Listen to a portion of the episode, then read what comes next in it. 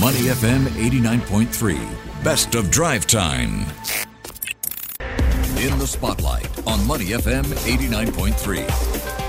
Money FM 89.3. Good afternoon. It is drive time with Elliot Danker, Timothy Go, and Chua Tian Tian. It's time now for In the Spotlight. Today, it's travel, more specifically, halal travel. Yeah, we're focusing on the Muslim travel market segment today. And MasterCard and CrescentRating mm. recently jointly released the latest edition of the Global Muslim Travel Index 2023.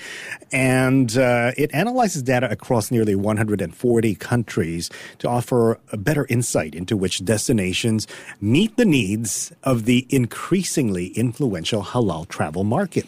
Yeah, so it also says that uh, Muslim international arrivals hit 110 million in the year 2022, and it's forecasted to reach 140 million this year. Mm-hmm. Looking further out, by the year 2028, Muslim arrivals are expected to hit, get this, 230 wow. million, uh, projected expenditure of about 225 billion US dollars. So there wow. are plenty of opportunities Ooh. in the halal tourism and, sector. And you're and involved I'm in like it. Yeah. Right, right in it. Like, you know, good, uh, what do you call that? The right place, right time. I, I suppose yeah. that's that's a fair. Well, uh, you're going to find this uh, conversation quite useful, I believe. I'm going to take notes. Yeah, in the studio with us is Fazal Bahardeen, who is the CEO of CrescentRating and HalalTrip. Welcome to the studio. Thank you for taking the time. Thank you. Thank you for having me today.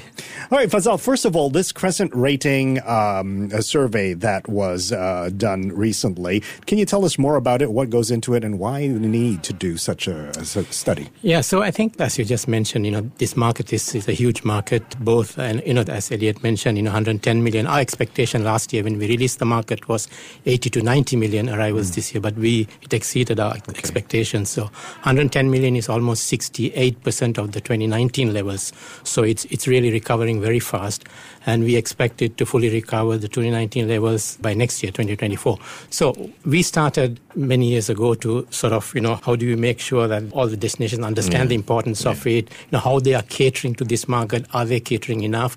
So that's how we got started ranking countries or destinations, we call it, how Muslim friendly are they for, mm. for Muslim travelers. So we started in 2011 and 2015, we partnered with MasterCard and it was turned into uh, what wow. is now called Global Muslim Travel Index. So here, you know, long story short, now we, we track 100 and we used to track 140 countries, but we have paused two destinations, Russia and Ukraine, for obvious reasons. Mm. And we look at basically four areas uh, in, in terms of ranking those destinations. One is the model that we developed called ACES model, okay. access, communication, environment, and, and services. So mm-hmm. in access, we see how easy it is to get to the destination, visa, connectivity. Right. Then in the, in the communications, you know, how they are promoting the destinations, environment, we see safety and all that. And services is the most important part. You know, we look at the level of Muslim-friendly services the destination offers. So we look, actually, we look at 50 plus data sets to analyze the Muslim friendly destinations and we rank them, you know, we rank them all and we publish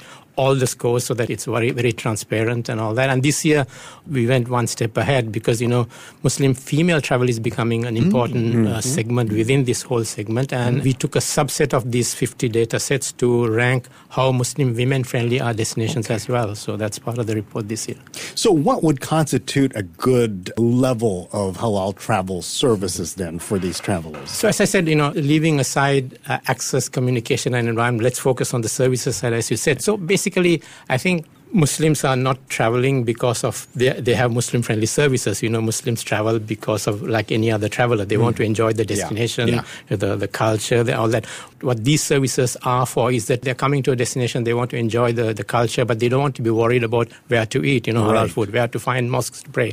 So okay. what these services are is to take away that worry. You know, you have these services. You don't have to worry. Go enjoy, spend your money on where, what you came for, which is you know enjoying the culture. So when it comes to services, I think two things. Uh, what we did also way back, you know, we one of the things also we see that you know it's still there, but less so in this part of the world. You know, people think it's, you know, businesses think it's very difficult to cater to this market. You know, it's complex okay. and, and all that. So what we did some time ago was to sort of break it down into, you know, easily, you know, practical steps. So we right. sort of defined three areas, you know, need to have, good to have, and nice to have. okay. okay. So, so need to have, you know, you have two main things. There are four things, but let's just focus on two need to have, you know, when it comes to faith-based needs, you know, one is having halal food. You know, yeah, of, course, of course, that's the most important part. I mean, you, you you have to feed your stomach Yeah. at the end of the day. Yeah. And then, you know, having access to, and most of them, you know, Muslims pray five times a day. When they travel, they, they can sort of, they have a discount, they can pray three times a day. So they need to have some access to, you know, private places to do their prayers. So I think these are the, I would say, the two main things. I think having them in the right places is important, you know, you mm-hmm. know, having in, in, the, in, the, in the airports, in, in like Changi has, you know, all those Yeah. facilities.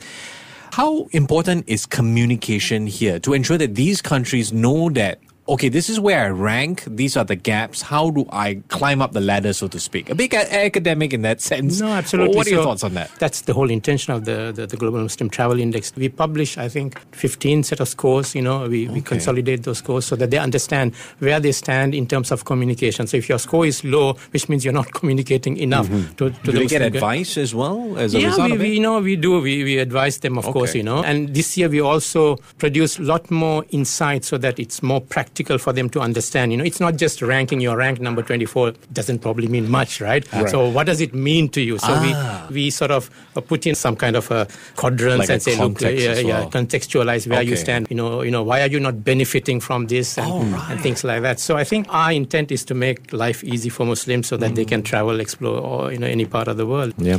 Uh, just a final piece, uh, Faisal, as we wrap up uh, the Muslim Traveler Responsible Tourism Framework. Uh, your thoughts on how this will encourage a sustainable, responsible approach to travel?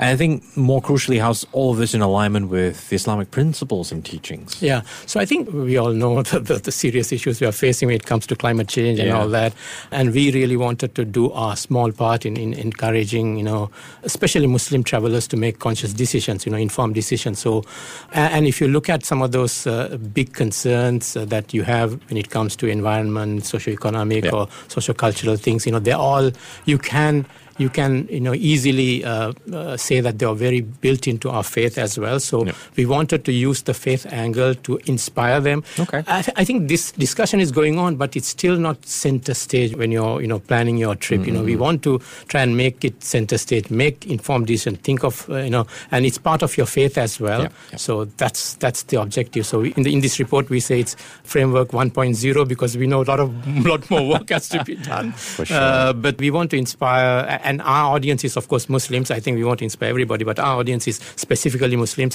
and we want to link those real issues to your faith because Yeah. they are part of our faith and, and get them to make informed decisions. All right. All right. A lot of uh, tourism opportunities, of course, in this sector. Thank you very much. Uh, Fazal Fazal Bahardeen is the CEO of CrescentRating and HalalTrip joining us here on Drive Time. To listen to the full interview, download our podcasts at moneyfm893.sg or download our audio app. That's A W E D I O. Available on Google Play or the App Store.